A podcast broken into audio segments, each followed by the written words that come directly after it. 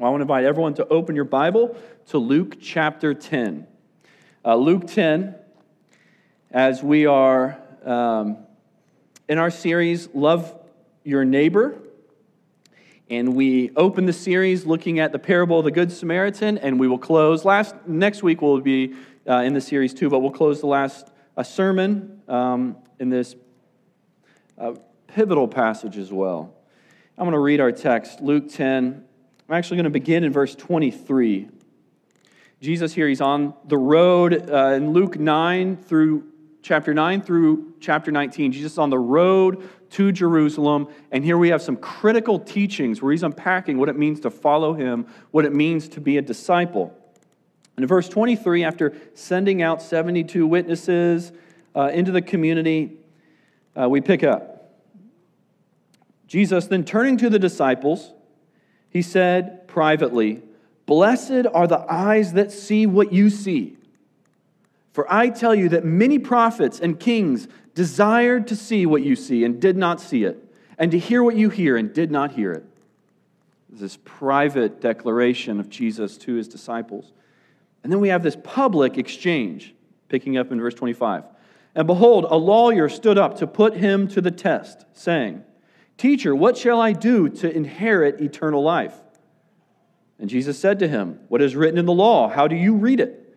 And he answered, You shall love the Lord your God with all your heart, with all your soul, with all your strength, with all your mind, and your neighbor as yourself. And he said to him, You have answered correctly. Do this, and you will live. But he, the lawyer, desiring to justify himself, said to Jesus, And who is my neighbor? Jesus responds with this parable. He says, A man was going down from Jerusalem to Jericho, and he fell among robbers who stripped him and beat him and departed, leaving him half dead.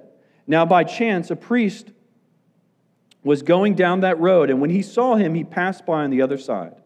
So, likewise, a Levite, when he came to the place and saw him, passed by on the other side.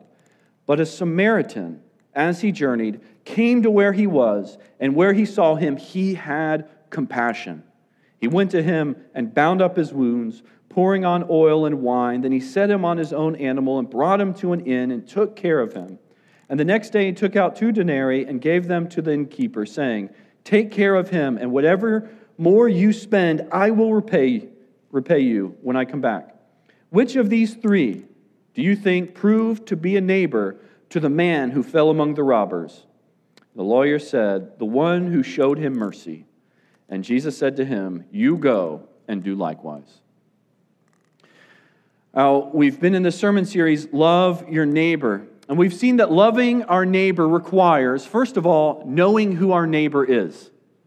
Jacob opened preaching from this passage, and one of the things we learned that's unmistakably clear is that your neighbor is anyone in need, regardless of proximity, regardless of cultural or ethnic difference.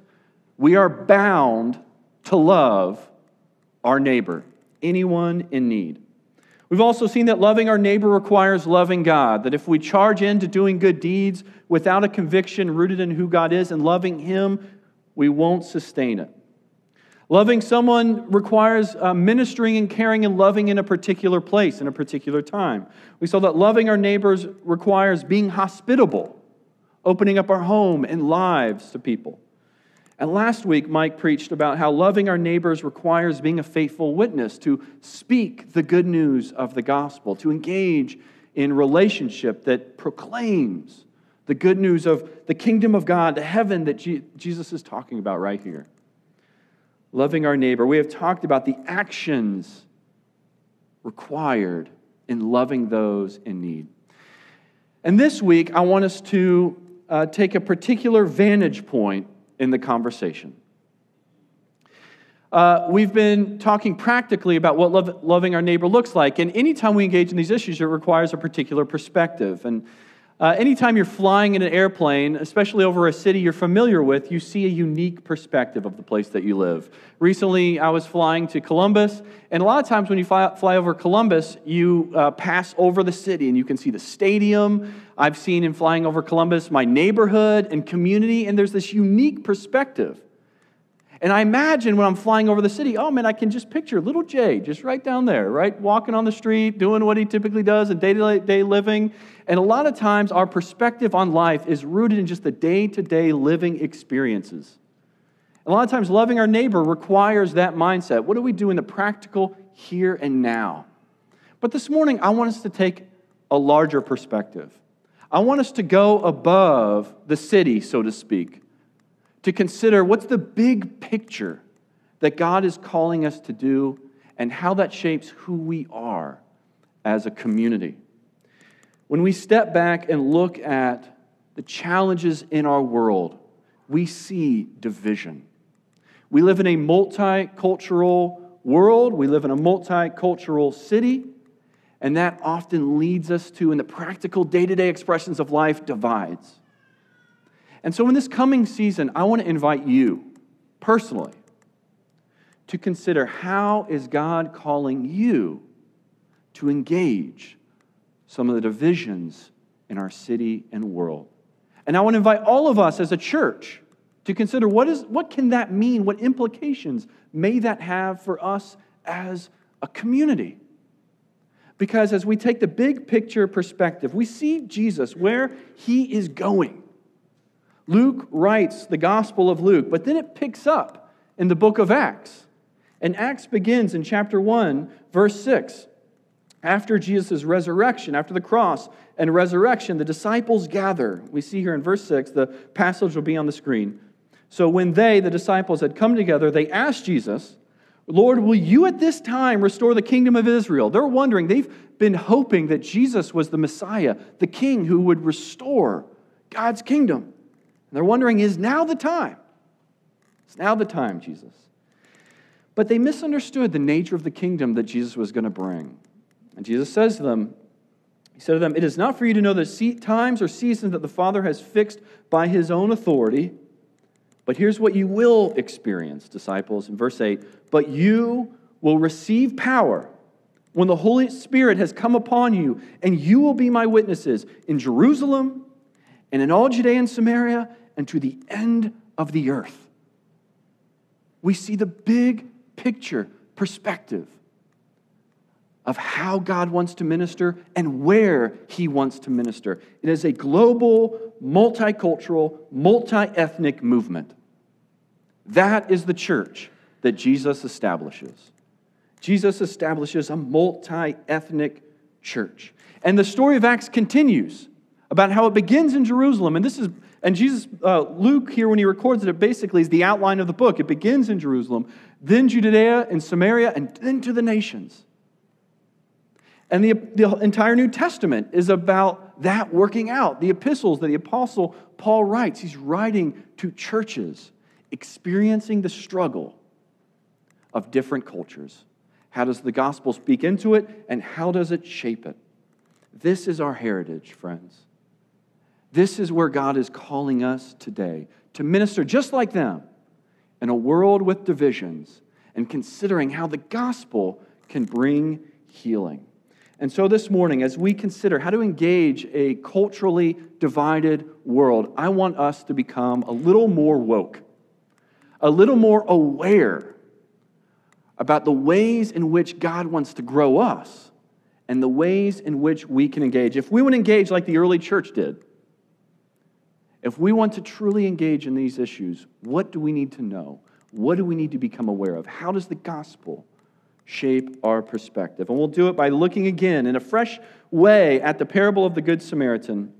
I want to share four, four ways we can grow in awareness to address the cultural divides. The first is this loving across cultural divides requires awareness of the authoritative voices in our life. Our question here is this Who shapes how you relate to people who are different than you? What are the authoritative voices in your life? In Luke 10, we have a parable and we have a conversation between a lawyer and Jesus. And I want to make two observations about their exchange. First, both the lawyer and Jesus appealed to the same God as the basis of their authority. Both the lawyer and Jesus Both are claiming God the Father as their authority. The lawyer, uh, we know, is a Pharisee and a part of the first century Pharisaic movement. And there's a common misunderstanding about the Pharisees. A Pharisee wasn't an occupation, it wasn't a role. The Pharisee was a religious party, if you will. And it was a religious party founded on three core convictions. First, the conviction that the Torah was the revealed Word of God. That the Torah, the law of God, was God's given scripture on how to live. Second, that the Torah must be interpreted within a strict framework. So someone could not engage the Torah without coming to it with a certain theological grid of how it should be read. And third, Pharisees believed that the scriptures ought to shape every area of life that the Torah is God's word, that the Torah should be interpreted rightly, and that the Torah should shape how we live and engage. Probably many of us would feel very comfortable right here. Uh, and so uh, the Pharisees were the first century conservatives. A conservative wants to preserve a particular way of living and a particular way of relating, and there's no, it's not wrong, of course, that's, but that's what the Pharisees were.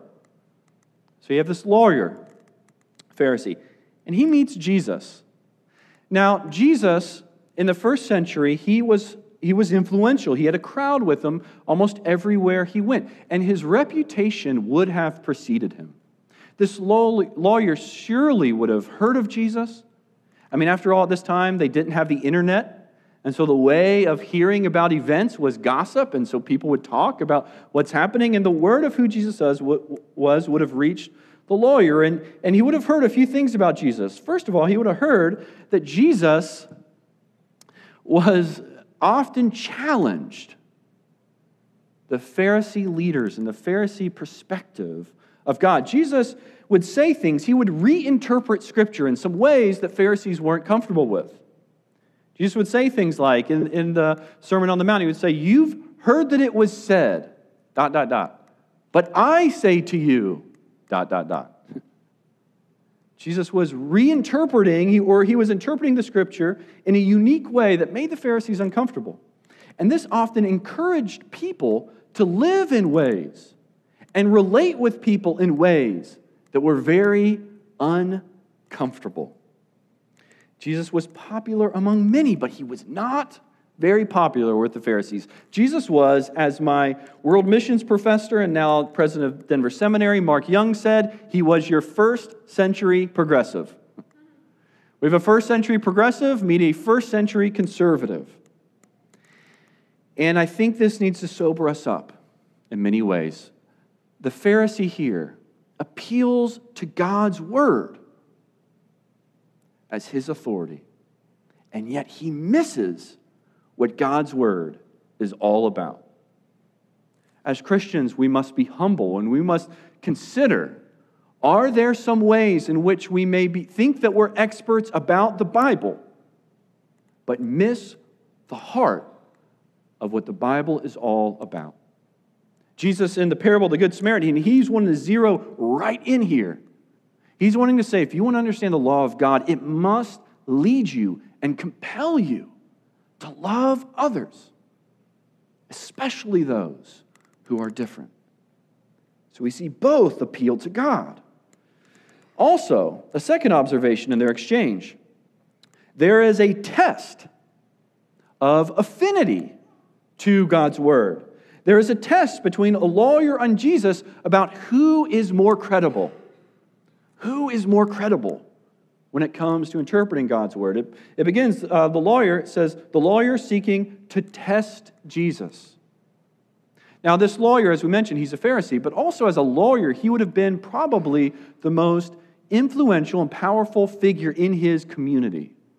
He would have been a respected man, he would have been a man of status. He was a man who was a lawyer, and not just uh, a lawyer in a general sense, but a lawyer who was an expert in the Torah an expert in God's word. And he wants to test Jesus. He asks the question What shall I do to inherit eternal life? Now, it was common in these exchanges, there was a formula on how people would engage in these issues in a public way. Uh, someone would start with a broad question that would lead someone to respond a, with a broad answer. And then they'd want to get to a specific challenge, and so they would follow that up with a specific question in hope hopes of testing or pinning someone toward a specific answer. And the lawyer, as an authoritative figure, wants to test Jesus in this public exchange, and so he asks him a broad question. But what does Jesus do? Jesus flips the script. the lawyer is wanting to test Jesus, and Jesus doesn't play his cultural game. He flips the script on him and asks him a question.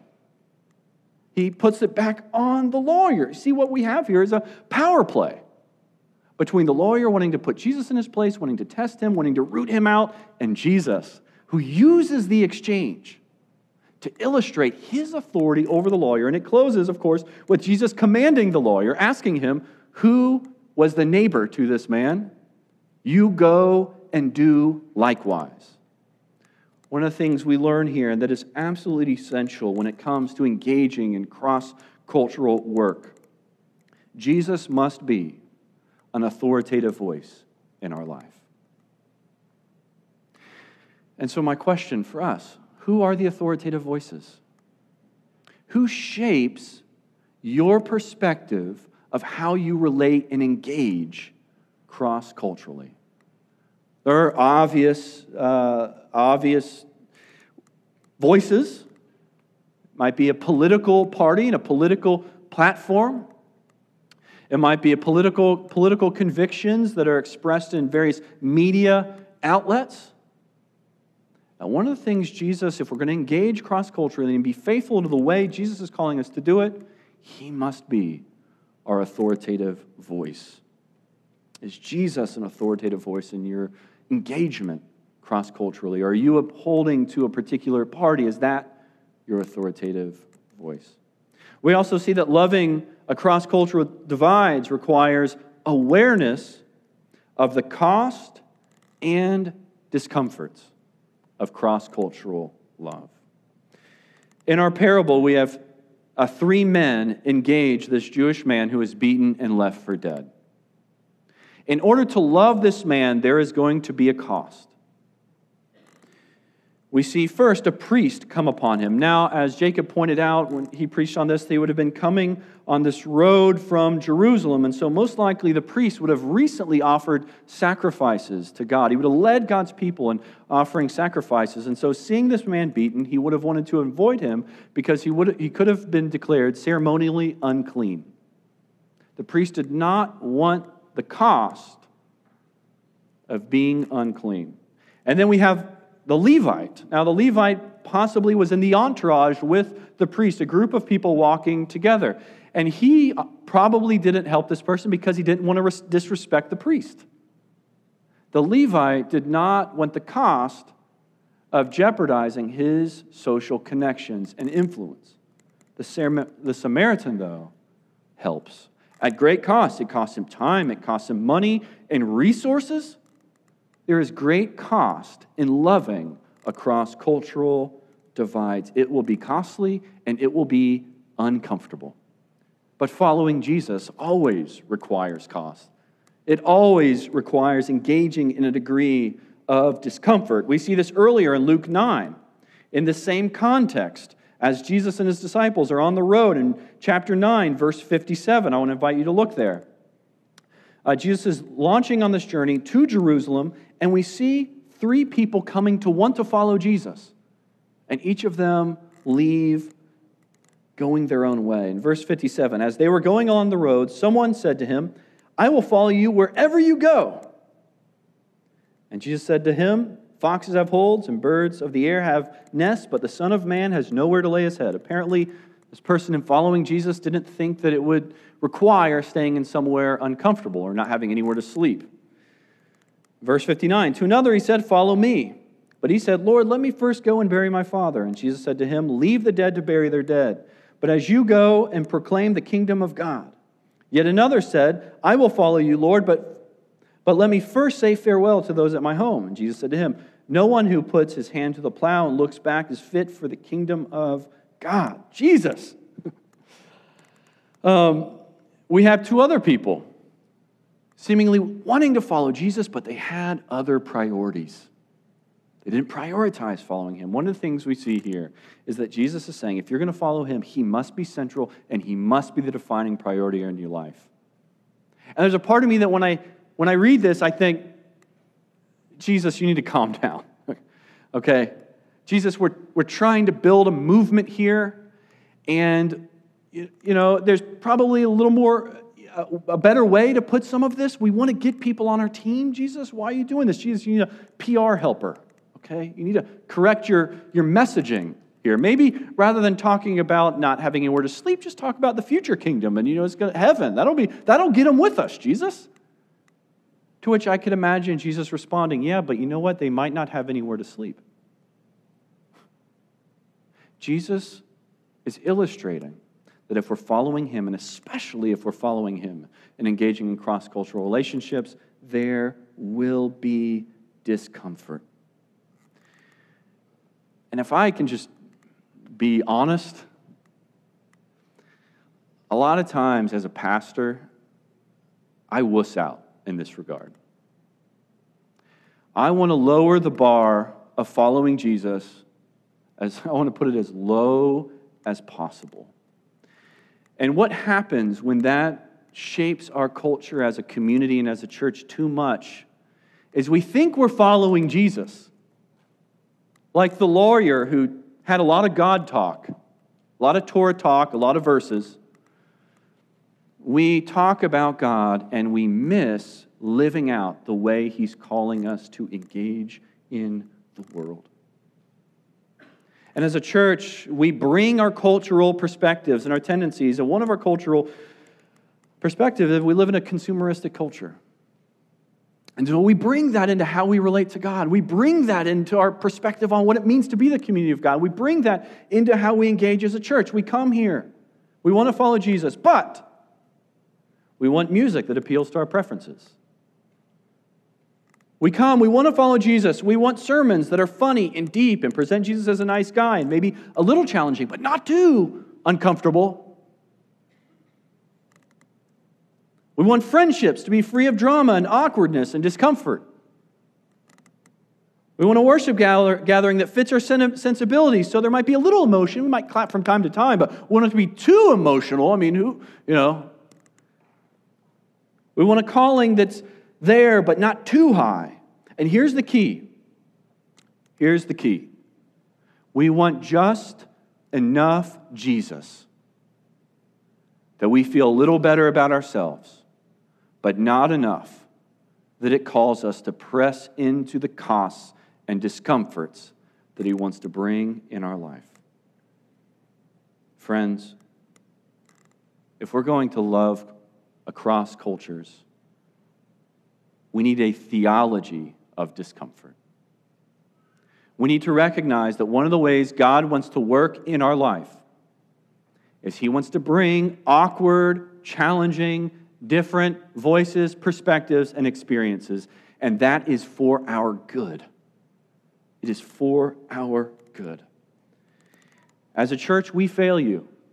We fail you if all you hear is the music you want to hear, the sermon that agrees with all your perspectives and doesn't challenge you, if all you get is your comforts, the coffee you want, the kids' ministry that's perfect for how you want, if all we offer you is a church experience that just agrees with your cultural sensibilities, then we fail.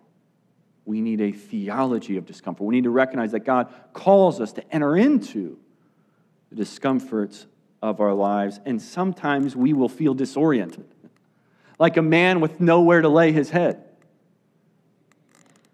God wants to bring some discomfort.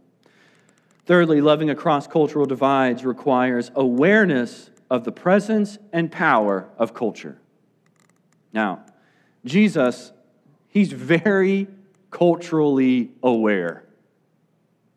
He, he uses this story, this parable, to illustrate something powerful.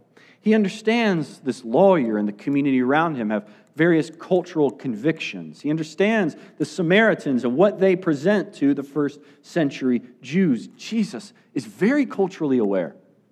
And when we read the Bible, reading the Bible well requires being aware of the culture in which it is written. we acknowledge the place and power of cultures, but we often, we often miss the place and power of the culture in which we reside in. As Jacob prayed earlier, or mentioned earlier, we're sending a team to Kalimpong, India, uh, to uh, continue and invest in our relationship there. And I'm leading this team. And one of the things we have for the eight of us going, uh, we, require everyone to take the Myers Briggs personality profile. Has, has anyone here taken the Myers Briggs personality? Yeah, some of us. Okay.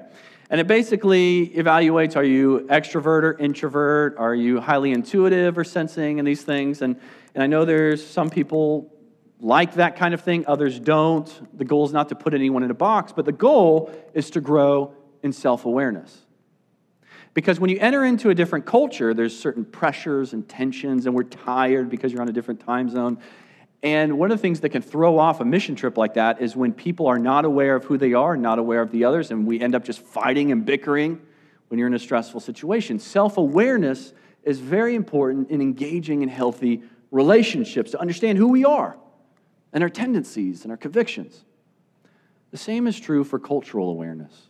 Just like we need to know ourselves and our tendencies, it is important to understand and know our culture, what it is and how it shapes us.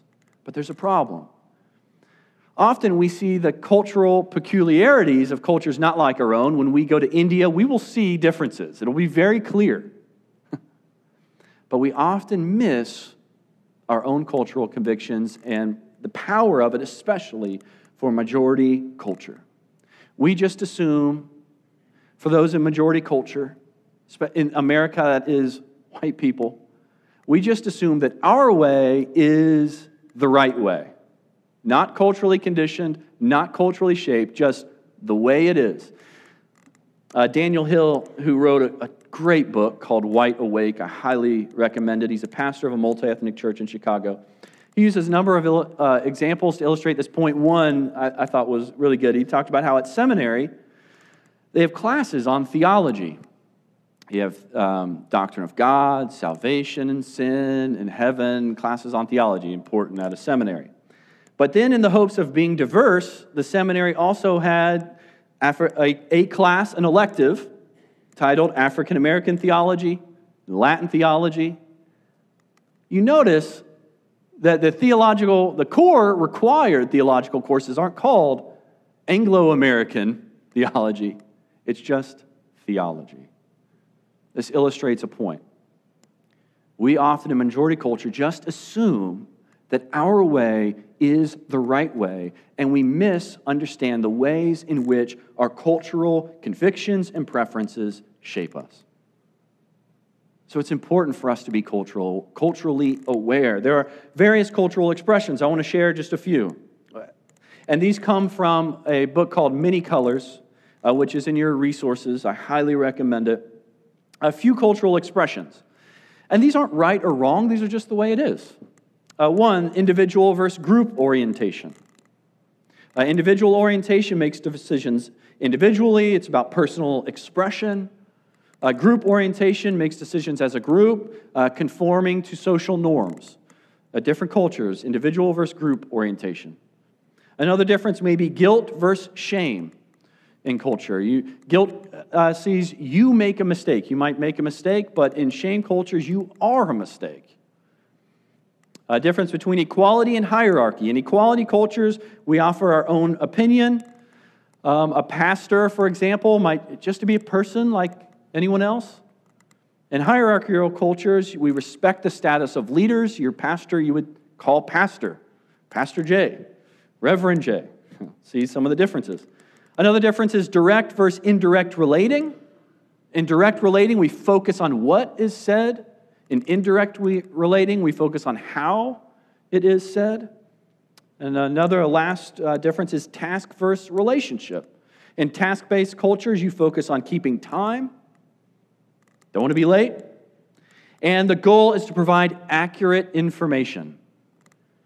In uh, relationship based cultures, the focus on building relationship, and the goal is creating an environment where people can connect. Different expressions among different cultures. And we see this play out in the church. As I mentioned, the way in which we, the title we give to a pastor. Also, you can see the nature of how we view sin. Some cultures, sin is seen as simply individual breaking of God's commands, it's more personal. Other cultures, sin is seen to be more corporate, more social. In a worship gathering, uh, we might be very concerned about the time.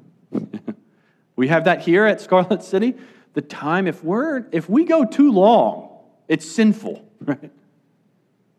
Other cultural expressions, it's more open ended. We can see it in the, ser- in the church by how sermons are done. There's a sermon about rooting in information, and we come and we want to learn, engage information. It's not a really good sermon if I don't learn something new. Learn something new about God. Or do we have sermons that seek to engage the heart and feelings and emotions of our experience? And you may be wondering okay, so which is the right way? It's not about a right way. The gospel speaks into both, all different cultural expressions. And that leads to our fourth and final way in which we can grow to love cross culturally by becoming aware requires awareness of our need for other cultural perspectives, awareness of our need of other cultural voices and perspectives. In the parable of the Good Samaritan, I love this. Jenny pointed this out this week as we were talking about it. Notice in the parable, the religious insiders, the Jews, they are the ones in need of help. The Bible scholars, the religious insiders, the people of influence are the ones in need of the Samaritan. The religious outsider shows how to more faithfully follow God. Isn't that interesting? God uses the religious outsider so that we can better understand God's will and desire. We need the perspective of people outside of our culture. In order to more faithfully follow God, in order to more faithfully understand God's desires, in order to more faithfully live out our faith, as we hope to do, we must have the perspective of people outside of our particular culture. Earlier, we talked about individual versus group, direct versus indirect, task versus relationship. We need the experiences of people outside our cultural perspective to have a better grip on how the gospel can speak into some of our blind spots. Because we all have cultural blind spots. You know, one example that is a common tension today, and we referenced it earlier, is even just how to relate to God uh, some in an individualistic culture and perspective, we see our walk with God as being very personal. So we want personal, quiet times and, and a vertical faith. We're very concerned when we think of following God, we think about uh, spiritual disciplines of prayer and walking with God and relating with God, but sometimes we miss the horizontal implications.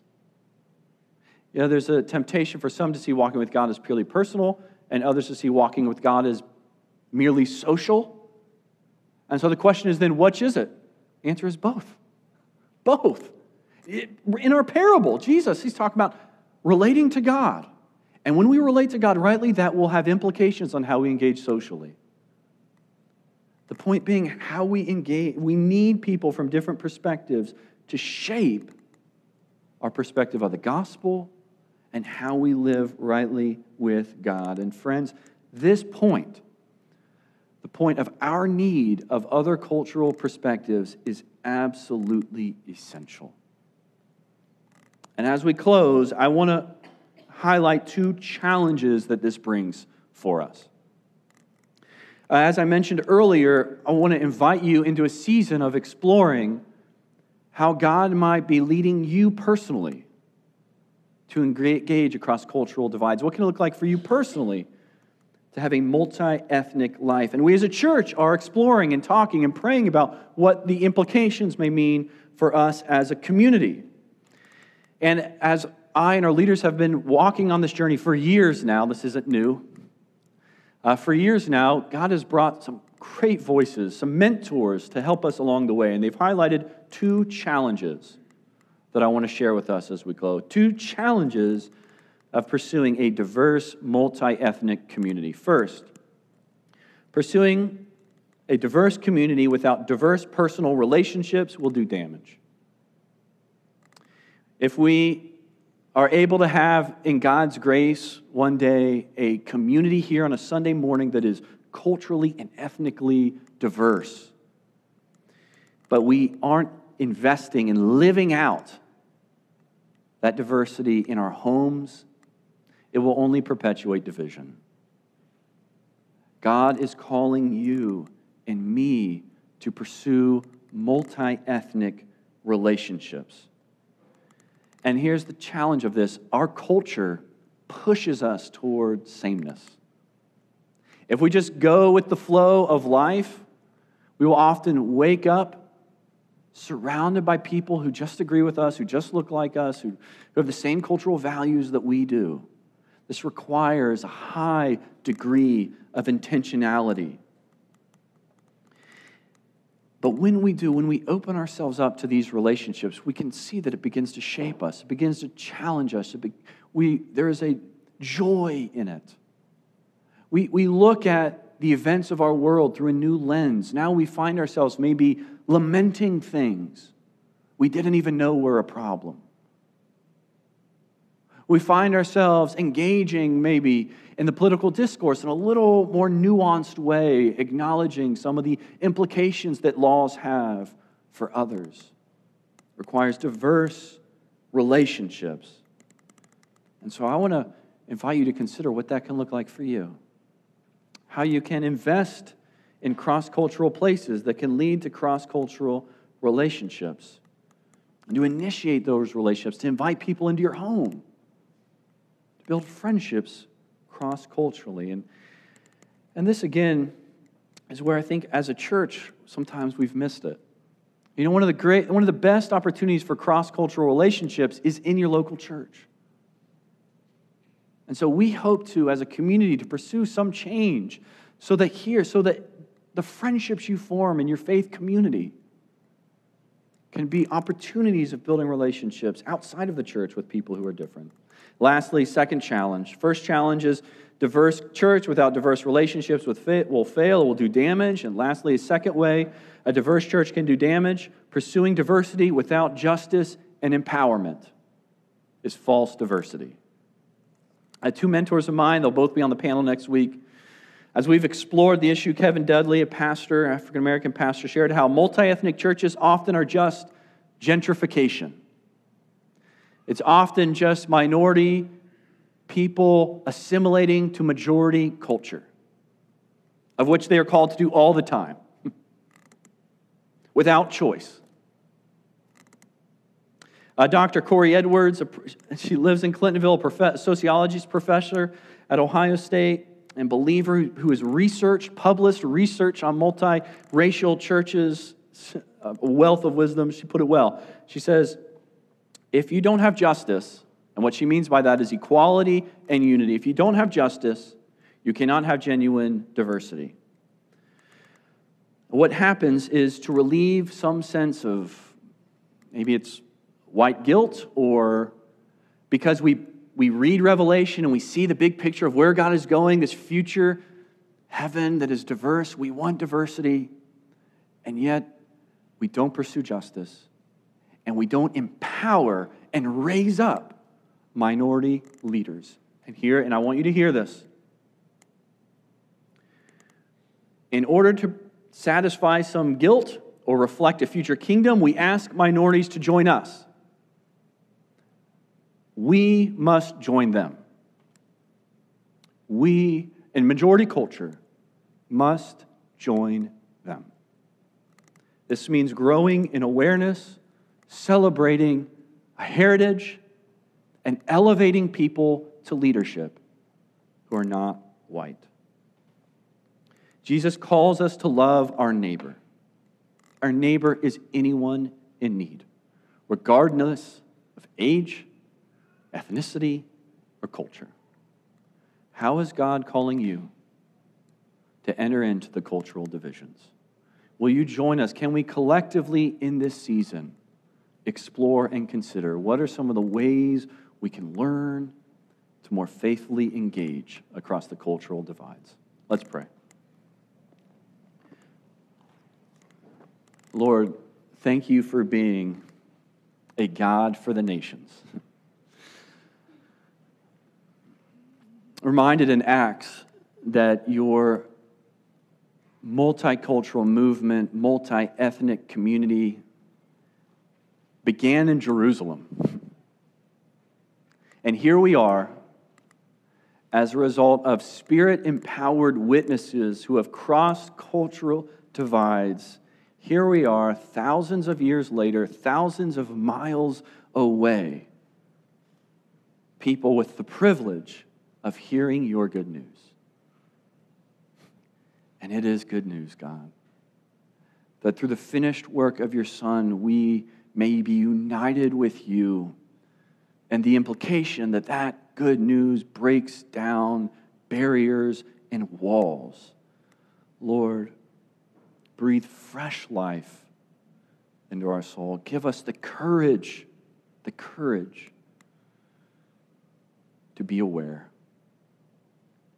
Send us into a world with the good news of the gospel. May it be a tangible, may it be tangible in our lives, tangible in our community. And God, we need your spirit to empower us because in our own strength, we cannot do this. We pray this in your son's name. Amen.